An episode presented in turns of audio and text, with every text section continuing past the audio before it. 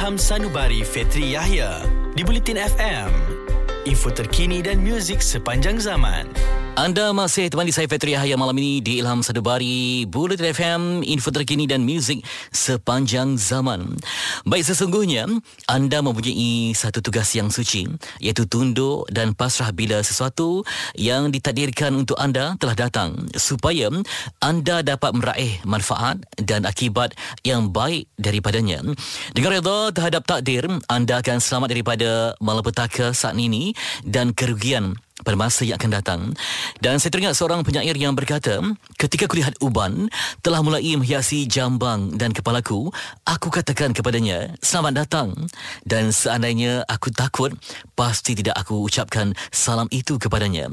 Walaupun aku mengusirnya, bencana itu tidak mungkin menjauhi diriku. Namun bila seseorang boleh menerima apapun kejadian yang tak disenanginya, maka pada suatu hari nanti bencana itu akan pergi dengan sendirinya.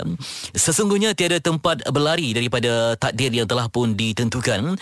Satu-satunya jalan adalah anda harus beriman kepada takdir Allah, sebab takdir pasti akan berlaku. Walaupun anda tanggalkan pakaian dan mengubah seluruh benteng-benteng kehidupan anda, anda letakkan tembok yang tinggi, anda letakkan segala pagar, takdir tidak akan berubah. Berdamai dengan takdir cinta dan berdamai dengan kehidupan untuk malam ini. Pesan cinta yang terbaik daripada penyair yang saya himpunkan dari seantero dunia. Okey, baik, terus bersama kami di Ilham Sanubari. Inilah gelombang Bulletin F M, info terkini dan muzik sepanjang zaman. Bulletin F M, info terkini dan muzik sepanjang zaman. Inilah gelombang Ilham Sanubari, Fetri Yahya untuk malam ini, yang dihiasi dengan hujan dan dipenuhi dengan cinta. Masih anda berpaksikan kepada Bulletin F M, info terkini dan muzik sepanjang zaman. Malam ini pesan cinta yang terindah daripada seorang warga Bosnia yang berkahwin dengan orang Malaysia, lapan tahun di sini, fasih berbahasa Melayu, Bedriah Isakovic. Okay, Bedriah, lapan tahun di Malaysia ya? Ya, betul. Bagaimana boleh begitu cepat untuk cakap bahasa Melayu sampai boleh masak semua menu-menu Melayu ya? Okey. Mm-hmm. Uh, sebenarnya saya dalam dua tahun pertama saya belajar tulis dengan baca je. Mm-hmm. Lepas tu saya rasa macam bertanggungjawab untuk belajar bahasa Melayu sebagai uh, bahasa kebangsaan Malaysia. Mm-hmm. Yeah. Uh, walaupun kita boleh bercakap Inggeris dekat mana-mana dekat sini, tapi mm-hmm. Uh, kebanyakan saya belajar dari uh, membaca buku, membaca resipi, sebab saya suka memasak uh, makanan Malaysia. Mm-hmm. Uh, so dari situ saya start bercakap dan uh, sampai sekarang saya rasa alhamdulillah dah dah berfasih. Itulah dia, terkejut saya tengok anda fasih bahasa Melayu. Kalau masak, apa yang anda suka sebut? Garam ke, gula ke, beras ke? Uh, tepung, uh, sebab kita pun banyak gana, guna sana tepung, uh. so uh, bunga telang, oh, bunga telang uh, bunga, ya. Uh, yeah. Mm-hmm. Okey, uh, kalau tepung, menu Bosnia apa yang paling lazat kalau guna tepung? Uh, menu burek. Burek, okey. Uh, mm-hmm. Ya, menu burek atau uh, roti mana-mana, sebab kita sana banyak guna makan makan roti. Okey, dan hmm. kalau menu Malaysia yang paling anda cintai, dan kalau boleh, kalau anda diberi peluang nak promosikan kepada dunia, menu apa Malaysia yang paling hebat? Hmm, saya rasa nasi kerabu, sebab dia adalah sangat unik dari hmm. segi warna dan rasa. Hmm. Uh, dan mungkin uh, asam pedas. Oh, asam pedas ya? Ya. Okay, terlihat saya di kaunti malam ni. Hujan pula tu kan. Apa pun, terima kasih untuk Bedriah berkongsi tentang cinta pada keamanan, cinta pada Malaysia. Terima kasih banyak.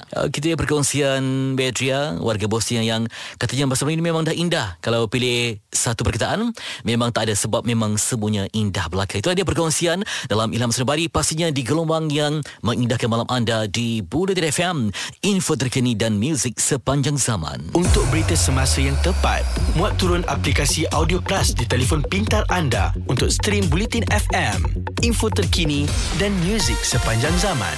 Anda masih dalam gelombang Ilham Sanubari untuk malam ini, dan tadi saya kongsikan di Instagram tentang perkongsian seorang pemuda bernama Melvin. Katanya, kalau tidur jangan silentkan phone, sebab ada waktunya, ataupun pernah terjadi dalam hidupnya, ayah meninggal, orang telefon tak berangkat sebab dia kan tidur kan waktu malam.